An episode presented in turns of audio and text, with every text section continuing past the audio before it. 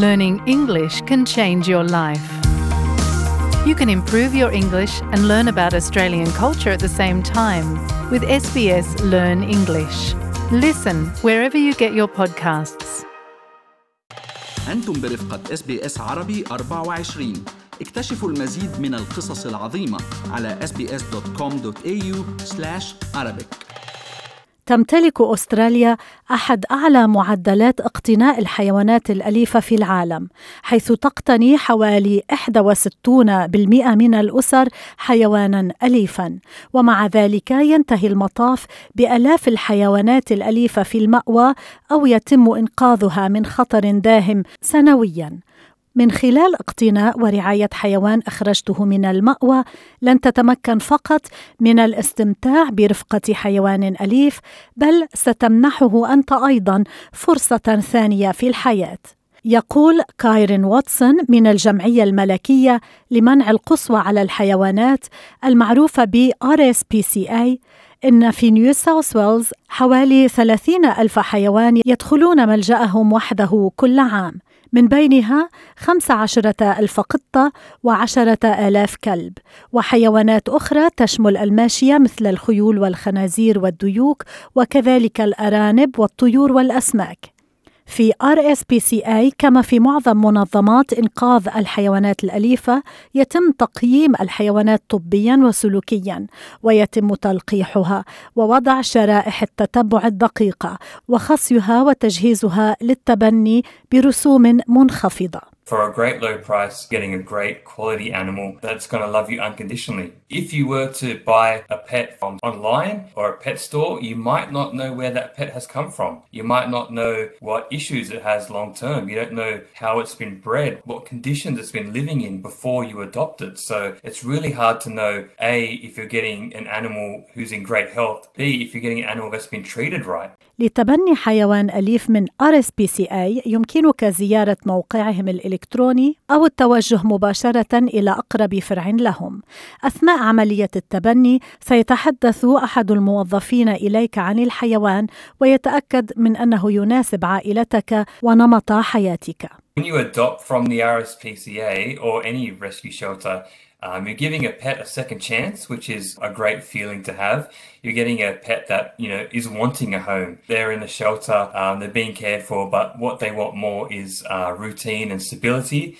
So knowing that you're giving that to a pet who's going to love you unconditionally is is such a great feeling. كما يمكن أيضا تبني حيوان أليف من العديد من مراكز الإنقاذ المحلية. كانت كاري ميتشل من العاملين الدؤوبين على إنقاذ القطط الضالة لسنوات عديدة. تبنت قطة وجروتها الصغيرة من خلال منظمة إنقاذ القطط المحلية منذ أربع سنوات، وهي تقول إن تبني القطط التي ربما قضت حياتها في الشوارع أمرا صعبا، واستغرقت القطة الكبيرة ثمانية عشرة شهرا لتشعر بالراحة الكافية للجلوس في حجر كاري، التي أعربت عن شعور عميق بالإنجاز وبفرح كبير فيما يخص الطريقة التي يتعامل فيها ابنها المصاب بالتوحد مع هذه الحيوانات. The, cats have really changed the dynamic in the household as well. My 15 year old is autistic and he is quite obsessed with the cats. He's always he's always around them, and they they seem to have really brought him out of his shell as well. You know, there's there's a sense of achievement and, and nurturing as well in giving you know animals a home that would otherwise potentially have no hope. ويعتبر تبني حيوان أليف التزاما كبيرا يستمر مدى الحياة أما الأشخاص الذين يعشقون الحيوانات الأليفة ولكن لا يمكنهم الالتزام بها على المدى الطويل بسبب مسؤولياتهم أو صعوبات مادية فالرعاية البديلة هي الحل Sydney Dogs and Cats Home هي واحدة من العديد من المنظمات التي تقدم برامج الرعاية البديلة للحيوانات الضالة. Foster carers are like literal lifesavers, so that in itself is an advantage. You know, it's so heartwarming to see the animals grow and thrive in your care.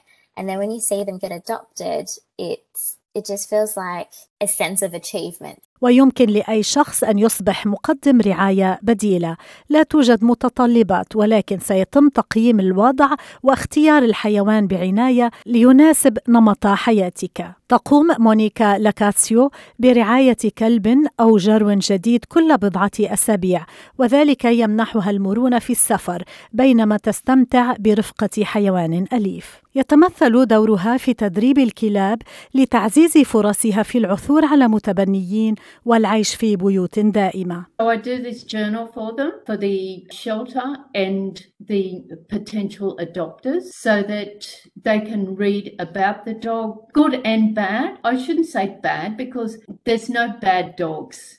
They're just untrained and they just need guidance. عندما تجلب حيوان أليف إلى منزلك لأول مرة قد تبهرك جاذبيته خاصة إذا كان صغيرا ربما يصعب تخيل أنه في يوم من الأيام يمكن أن يمرض أو يصاب بجروح خطيرة وتقول الطبيبة البيطرية هاناكو أوغاوا التي تعالج الحالات الطارئة والحرجة في منطقة نورث شور في سيدني إنها شاهدت الكثير من الحالات المؤسفة حيث كان لابد من التخلص من حيوان لمجرد أن أصحابه لم يتمكنوا من دفع الفواتير الطبية. Really, from my bottom heart, I would like any pet owners to consider to get pet insurance. If not, just um, save up the money just for your pet so that you can be prepared for those times in need. ويصادف شهر آذار مارس الشهر الوطني للتوعية باقتناء الحيوانات الأليفة الذي تنظمه مؤسسة بيتستوك أسيست والذي يهدف إلى تثقيف وزيادة الوعي بالحيوانات الأليفة ورعايتها. فلما لا تتشجع على توفير بيت محب لأحدها؟ هذا التقرير من إعداد يومي أوبا وجميل فخري. اضغطوا على ال like أو على ال share أو اكتبوا تعليقاً. تابعوا SBS عربي 24 على الفيسبوك.